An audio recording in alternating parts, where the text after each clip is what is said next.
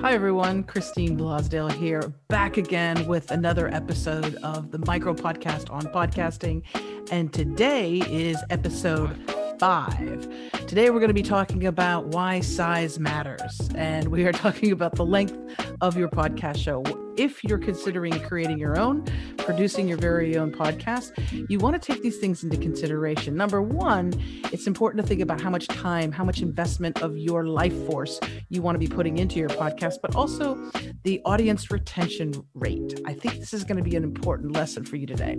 So, we can go many different ways. Really, it's your podcast show. So, you can do any length that you wish, but there's a few things that you want to consider.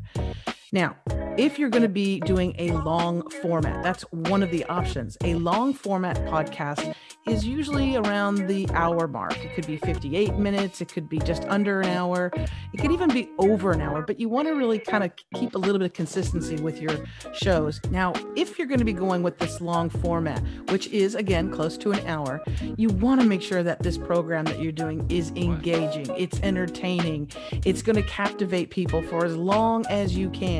Remember, the dropout rate can affect your podcast listenership and the subscribers. So, if you do decide to go in the long format, which I love because my background is in radio, and in the radio format, I go at least in half an hour, but most of the times I do a full 58 minutes. And the reason why I do that is because I get to get into the nitty gritty with my guests. I get to promote them. I get to get into a really deep conversation, and I don't have to worry about ending it or wrapping it right away in order to fit into a small time frame. So I love the long format. It's one of my favorite favorite ways of doing a podcast show because I really get to enjoy the conversation with my particular guest or expert. Now, if that scares you a little bit and you're thinking that's a lot to edit, that's a lot to to look over and and and master and make sure that it sounds all great, that's okay. You go to the mid-range option, which would be the second one. With the 30-minute length, you might be able to capture more listeners and subscribers because well, it's 30 minutes. It's a little bit less time involved and you do still have enough time though to get into the a little bit of the nitty gritty but you need to be quick about it. You need to get right to the punch right to the meat and potatoes of your interview or your show. So that being a mid-range level 28 minutes to 30 minutes that's quite doable and a lot of people really enjoy that because it's it's enough for them to get into it but not too much and not too overwhelming for people to uh, to handle now, the third option is something that, well, this is an example of a micro podcast. And a micro podcast is literally as it sounds it's teeny weeny, it's teeny tiny. And this is a great thing to do to build up a webinar or a course or to do really quick steps. If you want to give tips on something, five minutes or less, and really, you don't want to go much less than five minutes, but five minutes, everybody's got five minutes everybody's got at least five minutes, right? They may not have an hour, they may not even have 30 minutes, but they got five. Five is easy, right? You can listen to it as you're brushing your teeth. You can listen to it in the morning. You can listen to it at night right before you go to sleep if you want to.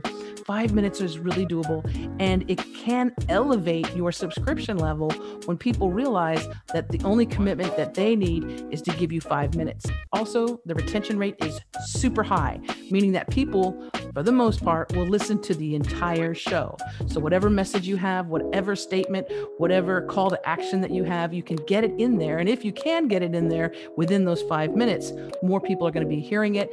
More people are going to be learning about your skills, your service, your product, your business, your guest's business.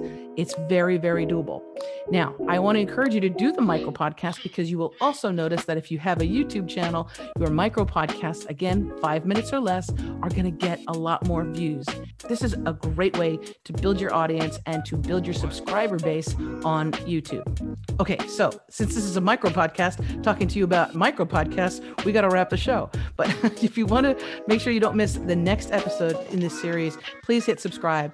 I want to wish you the best of luck. And if you'd like to reach out to me to be your coach, your trainer, your guide in this wonderful world of podcasting, you can always do so at christineblosdale.com. I want to thank you so very much for again joining me on the Micro Podcast on podcasting. Bye.